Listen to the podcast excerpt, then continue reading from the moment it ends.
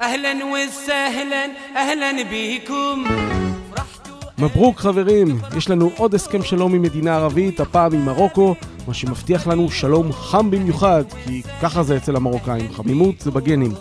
אבל רגע, איך זה קרה? למה עכשיו? ומה יוצא למרוקו מכל הסיפור? פתיח ונסביר.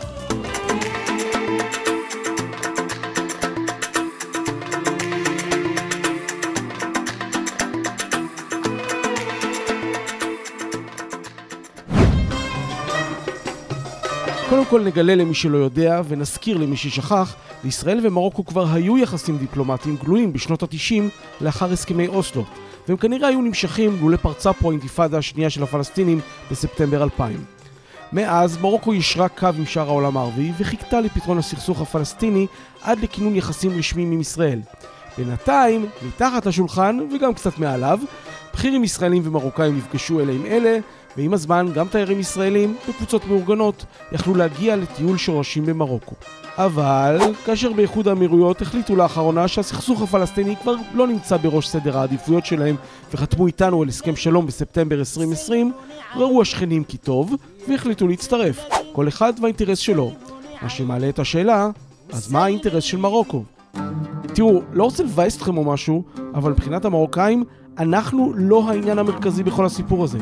אם תפתחו מפה, תמצאו שדרום מערב למרוקו יש חבל ארץ לא קטן שנקרא הסהרה המערבית. כי זה החלק המערבי של הסהרה. הגיוני בסך הכל.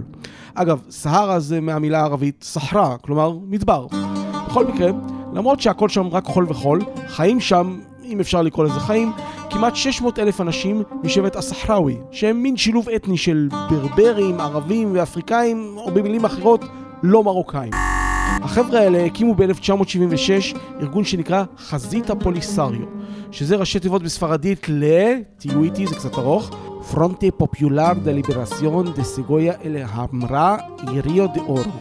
קלטתם את כל זה? לא משנה. בקיצור, פעם ספרד שלטה שם בסהרה, אבל מאז שהספרדים הבינו שאין להם מה לחפש יותר במדבר הזה, החבר'ה האלה בחזית הפוליסריו אמרו, כל השטח הזה שלנו. מנגד, במרוקו אמרו, נראה לכם? אין מצב, וסיפחו את השטח אליהם. ומאז, קרבות, ריבים, מלחמות וסכסוכים. אגב, קצת מזכיר אותנו ואת הפלסטינים, רק בלי המדבר. וככה שני הצדדים הלכו מכות עד שהגיע טראמפ, חודש וחצי לפני סיום הכהונה שלו, והחליט שלא באמת מעניין אותו מה חושבים הברברים הפרימיטיביים האלה במדבר ומה הם רוצים, ולשמחתה הגדולה של מרוקו, הכיר בדרישה שלה לריבונות על כל השטח הענק הזה, בניגוד לקהילה הבינלאומית, שהכירה בזכותם של תושבי המקום להגדרה עצמית, ומכאן שרואה בדרישה של חזית הפוליסריו לריבונות בשטח דרישה לגיטימית. אה, ובעסקה הזו, המרוקאים גם יקבלו מטראמפ מל"טים גדולים ומתוחכמים, שתרשו לי להניח שמרוקו לא תעשה בהם שימוש כדי לפזר פרחים ושוקולדים על אויביה. מלך מרוקו, מוחמד השישי, אמר כי מדובר בצעד היסטורי, אבל שלא תטעו, הוא לא התכוון לשלום איתנו, אלא להכרה של ארה"ב בריבונות המרוקאית על הסהרה המערבית. וזה הסיפור מבחינת המשטר המרוקאי. אם אפשר על הדרך ליהנות משיתופי פעולה עם ישראל גם בתחומי הטכנולוגיה, הרפואה והחקלאות, אחלה, למה לא?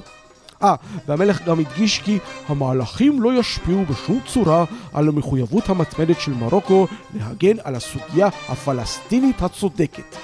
בסדר, שמענו. איכשהו לא נראה לי שזה שכנע את אבו מאזן.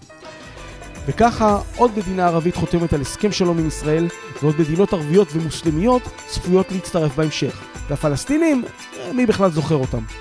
בניגוד לאמירתו של שמעון פרס שהייתה אז קדושה קצת מהמציאות, היום אנחנו באמת רואים לנגד עינינו מזרח תיכון חדש.